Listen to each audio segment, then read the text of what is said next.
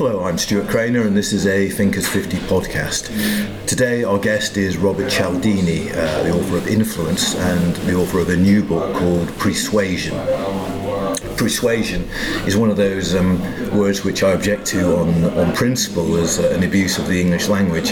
But the beauty of this pre-suasion is actually describes what Robert's written about very accurately. And pre-suasion is arranging for recipients to be receptive to a message before they receive it.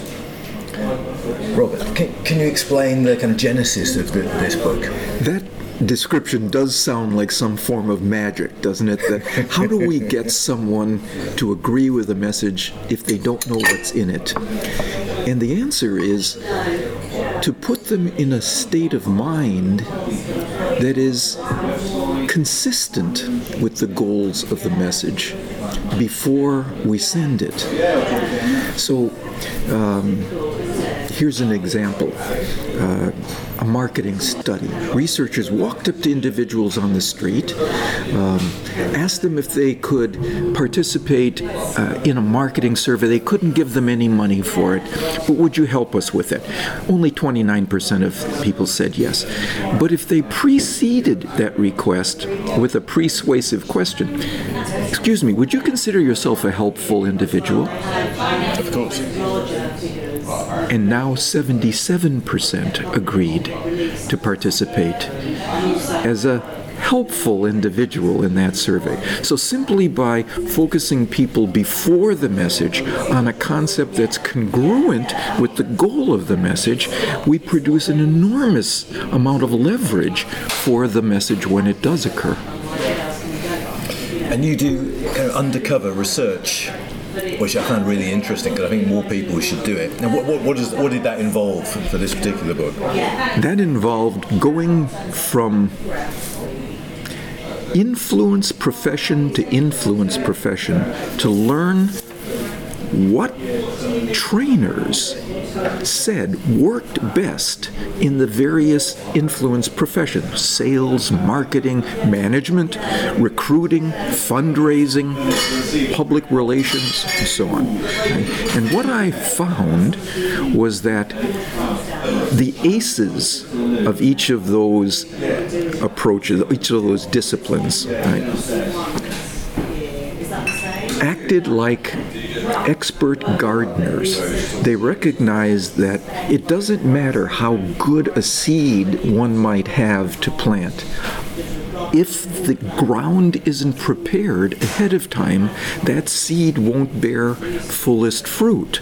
And so the highest achievers spent as much time focused on what they said or did before they they delivered their request as what they said or did within the the boundaries of that request or that message.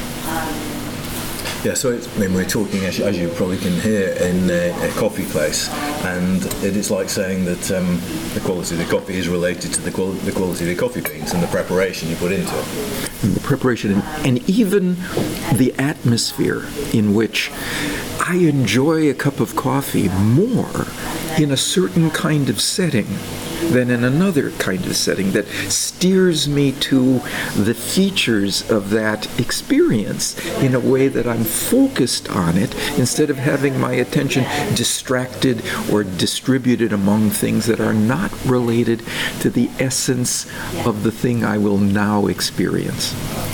The what's good about the book, what's interesting about the book, uh, is that mean, you're talking about universals really that have always always been there. You quote Sun Tzu: "Every battle is won before it is fought." So we know that, but in the business world in particular, we seem to think that the moment being in front of somebody trying to sell them an idea is the thing. Right. That is the key key thing. So why do we forget about the, and overlook the power of persuasion? The model that we all have been taught for how one moves another in our direction is to focus on the content of what we, or the merits of what we offer to that person. And so we expend a lot of effort and time thinking about that. And one of the uh, contentions in Pre-Suasion is that when we focus an individual on a particular idea, that idea comes to seem more important than before. Daniel Kahneman, the great uh, uh, behavioral economist trained as a psychologist, s- said that nothing is as important as we think it is while we are thinking about it. Well, if we are thinking about the merits of our message we forget, we underestimate the power of the context in which that message is presented, especially the context that occurs immediately before the message. And that's why I think we've we've missed it. And is there what's clear in the book as I was reading it is the the balance between preparation and manipulation, the ethics of it is, is, is, is perpetually interesting, isn't it? You cite one of the examples of a, a sales guy who visited a family and deliberately forgot something and left it in the car and made a point of going out and going coming back into the house. And his point was that he wanted to uh, for people to let let somebody back into their house was a, a, matter of trust. So he wanted to build that trust or put the idea of tr- them trusting him in their head. So I think there's a, there's a thin dividing line between preparation and and, influence and, and, manipulation, and that's constantly at work, isn't it? I agree, and uh, that one I happen to consider um, ethically objectionable. That is to create a sense of trust for no reason other than a trick, a device. He said, Oh, uh, I have to get something in my car. I know I've given you this test to perform. Can I get the key to your house, the key to your front door to yeah. let myself back in? And then he said to me afterwards, Who do you allow in and out of your home on their own, only someone you trust. Well, that was a trick. It wasn't related to his genuine trustworthiness, and that's what I consider objectionable. I think building trust ahead of time or showing people that you are trustworthy ahead of time when it's genuine is precisely the right thing to do for both parties when it's accurate but not when it's a, an artifice. Yeah, yeah you talk about privileged moments, as, kind of related to that. You talk about privileged moments. What, what do you mean by that? It's the moment in which um, your message has been given special priority in the minds of your audience. So you have arranged, there's a moment immediately before your message in which if you raise a particular concept to top of mind, a particular idea, let's say trust, hmm, and you have in your message blue ribbon evidence of your trust, people will be focused on the concept of trust to a greater extent. So, what you've done is to privilege to prioritize the idea of trust before people ever encounter your evidence for it. And if it is strong evidence, it will have leverage like not be, like never before. I mean, the good, the good thing about this idea is that it, that it is universal. You can use it in virtually every situation you, you encounter in your personal and, and professional life. And you've used these ideas and explored these ideas in a variety of settings. You did some work with the, the National Health Service in the UK, I know. What, what, what did that work involve? It involved um, a collaboration with my partner here in the UK, Stephen J. Martin, who was asked to help with a problem that is very costly in the National Health Service. It's no shows, what they call do not attends. People who make an appointment for a medical or dental uh, session and they just don't appear. Very costly. Um, what's, what Steve did was to recognize that if we can get them to make a commitment, a personal commitment to that appointment, they'd be significantly more likely to appear for it on time. So, what he did was to change the typical uh, approach when we finish one appointment, we go to the desk and a receptionist gives us a card with the date and time of the next appointment already filled in. Steve asked her to give a blank card and a pen to each patient who filled in the date and time themselves. Those people were 18% less likely to fail to appear because they had made an initial personal commitment to that date and time. Right? So a small thing like that made a big difference. That if rolled out throughout the um, the National Health Service would would would save millions, millions, hundreds of millions of pounds uh, a year. And you also work with the tax office in, in the UK as well. Yes, again, uh, S- Steve Martin was uh, spearheading this, but it uh, there are delinquent. Uh, taxpayers that are costly to the uh, to the government. Right? They typically get uh, a letter describing what will happen to them if they fail to pay their taxes on time. And that produces about a 67% compliance rate. They then send in their their uh, payment on time by by the uh, uh, the time frame. If the letter says instead, the majority of taxpayers do pay their taxes on time. That goes from 67% to 73% compliance. If it says the majority of taxpayers in your postal code do so, it goes to 79%. And finally, if the letter says the majority of taxpayers in your community, it goes to 83%. So for one paragraph change in a letter, we can produce um, differences that are stunning that much more costly programs have failed to produce. How does this relate to a concept such as like nudge?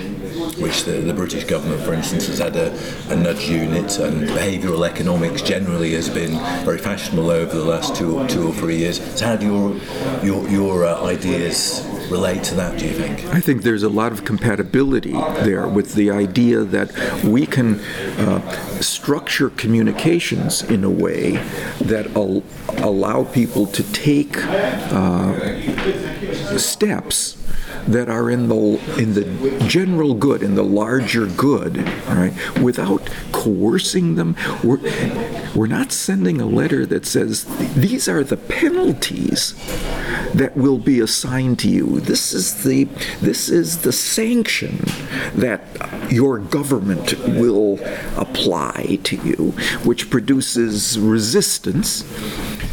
We're giving them some evidence that allows them to decide. This is what the uh, basis of nudge is giving people evidence they didn't have before that allows them to make a choice that's better for all concerned. And you mentioned in the book the, the rise of uh, evidence based decision making. So you think your ideas fit firmly in that in that, that camp? It, I think it does. The, I think this accounts for the fact that my first book, Influence, was uh, written uh, back in the 80s, and for three or four years had no sales to speak of. And then suddenly it took off to bestseller levels, and it's not ceased being a bestseller for more than 30 years now because of the commitment to evidence based decision making in the major institutions of our society. And that book provided a compendium of pieces of evidence of how the influence process works and can be harnessed right? And it was that change in the times, I think, that the the culture of business and government and education and so on that allowed that book t- to capture attention. Does pre-suasion relate to influence then? What is the relationship between the two books? Well, so for example, um, the idea is that not only should we use the principles of influence that were described in that book in our message, we should make contact with those principles before we send our message. So, suppose our message describes how um, the authority principle, our expertise, our experience in this particular domain qualifies us to be the choice uh, for uh, people to move in our direction. A manager might want to say that to uh, the people who uh, are, have to um, be responsible for um, activating uh, a new initiative. Right?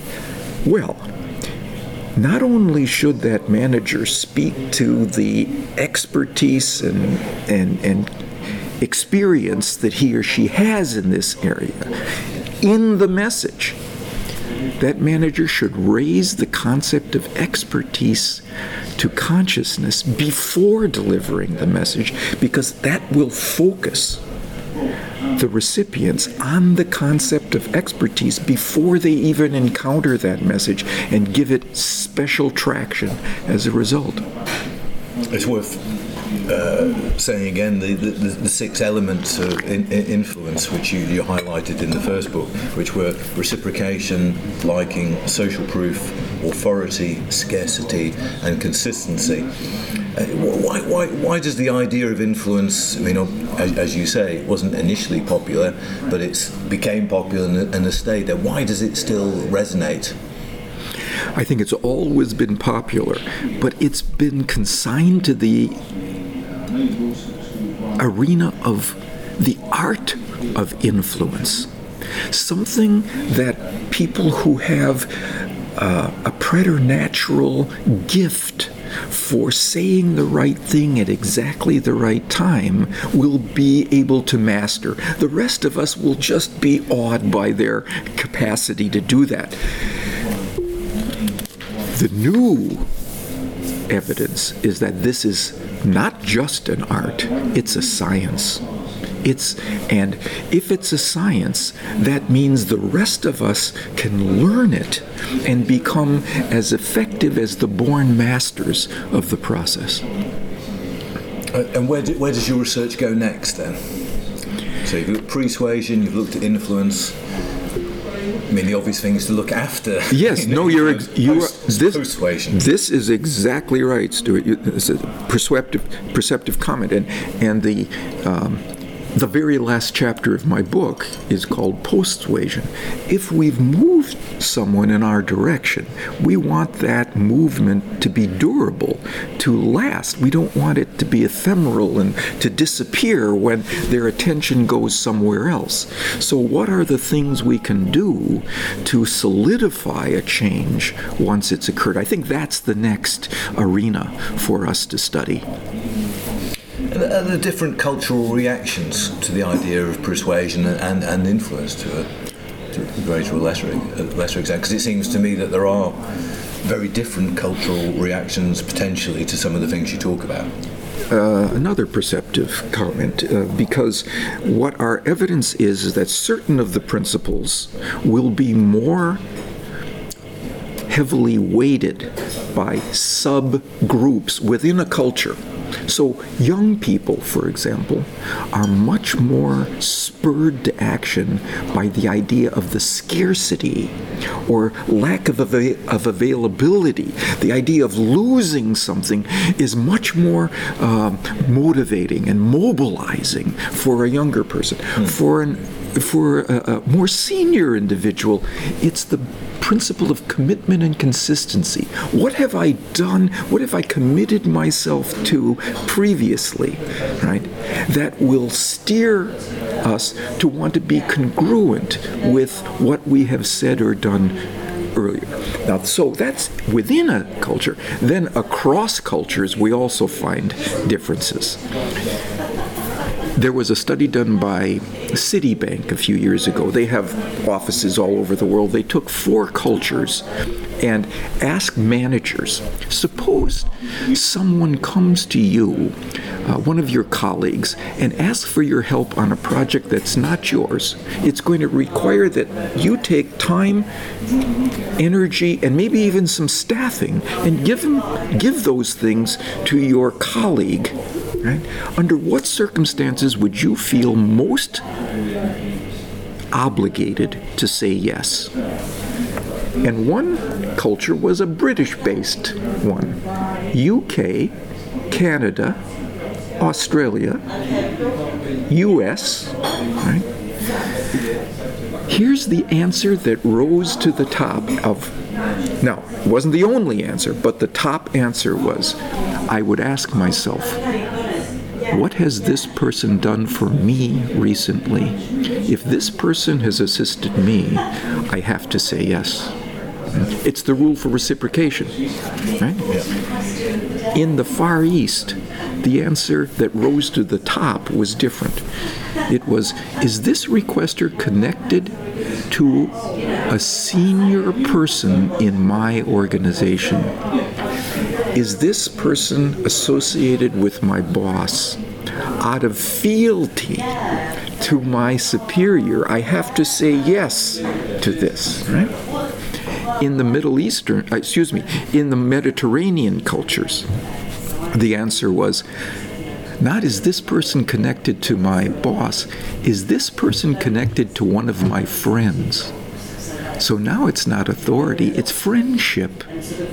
And to be honest, if you notice the countries that are in trouble right now economically, they are the Mediterranean countries. Hmm? Greece, Italy, Spain, Portugal. Now, I'm Italian, so I get to say this, but doing business on the basis of liking is a mistake. It's a, it's a wrong strategy for deciding with whom to partner in a business exchange. Right? Now, one last culture Germany and the Scandinavian countries. Here was the answer that they gave that was at the top. It was according to official rules and categories, am I supposed to say yes to this requester? In other words, what have I made a have I made a commitment to the rules of this organization? If so, then I'm going to stay congruent with them. Now, the crucial thing is that, of course, in the UK, you care about friendship, you care about authority, you, right? The one that rose to the top is the one that was prioritized by the culture. Yeah. So it's the weights. It's not that these six principles don't work everywhere, but the weights associated with them differ. Yeah, it's what um, Erin Meyer of INSEAD called uh, cultural relativity. So, what, what's the most common question people ask you? Here's the one that they ask, and it's it's a it must be fairly conclusive because yeah, you answered that very quickly. Yeah, I've heard it often, and it and it sticks in my mind because it's the wrong question. The question is, so of so professor of influence, what's the most influential tactic I can employ? What's the single most effective uh, approach, influence approach? That will win the day across the widest range of circumstances. And I have a colleague uh, in the United States who set about to find the single most effective influence approach. And I saw him at a conference after his search ended. He caught me by the elbow. He said, Bob, I found it the single most effective uh, influence approach is not to have a single influence approach. That's a fool's game to think that the same strategy will work on all populations, in all settings, with all manners of history, with those individuals and so on. That's just naive. So that that question I have to answer in terms of the results of, of my colleagues' uh, search. Uh, it's a fool's game to, to find the single best strategy. So, from your professional and personal point of view, what, what does success look like? You know, I'll answer that in a, prof- in a personal way. I'm on the faculty of a university, uh, Arizona State University. It is not a high ranking school. I've had chances to move to other places where um, my mother would be prouder. I'm sure, I'm sure she's. Right. Yeah. I'm sure she's indecently proud. Yeah. Well, the point is, I have a good personal and professional relationship, set of relationships where I live. It's in Phoenix, Arizona. I happen to love that area and I like the environment. So for me, success involves a blending of what constitutes the good life. The good life is a combination of success in professional and personal arenas, and we should we should recognize that. Uh, that blending, that combination has to be, um, uh, if not equal, at, at, least close to one another in order to be uh, happy at the end of the day. How do you explain what you do? If somebody asks you if you're at a party or out, and people say, Bob, what, what do you do? Yeah. I say I, I say I study and teach on the topic of influence and persuasion.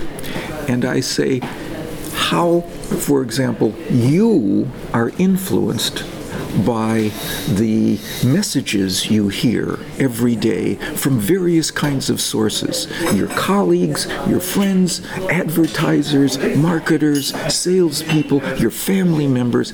How it, what can they say or do to increase the likelihood that you will say yes to their requests? If you were challenged with uh, describing yourself in three words, what, what three words would you use? I guess I would say researcher, teacher, scientist. It sounds like a lot of work. yeah. Um, what book are you reading at the moment? I'm rereading Daniel Kahneman's Thinking Fast and Slow. That's a dense read, but I get insights from it all the time. If you had to identify a mentor in your career, who, would be the key figure who shaped, shaped your ideas? It was a man named Stanley Schachter who I went to study with at Columbia University, um, who showed me how to follow not my preconceived theories about behavior, but to follow the evidence and to get off a particular horse I was riding in a direction. If the evidence was suggesting that the that the real power was in the other direction. I needed to get on that horse and go there. And so often uh, I see people committed to a particular direction, right, without the flexibility of recognizing that there's a more interesting or uh, worthwhile direction to explore uh, somewhere else, and it's worth following that path rather than staying uh, uh, committed to an initial uh, direction. Robert Cialdini, thank you very much. Thank you, Stuart. Thank you for listening. That was a Thinkers 50 podcast. Thinkers 50 podcasts are produced by KDH Creative.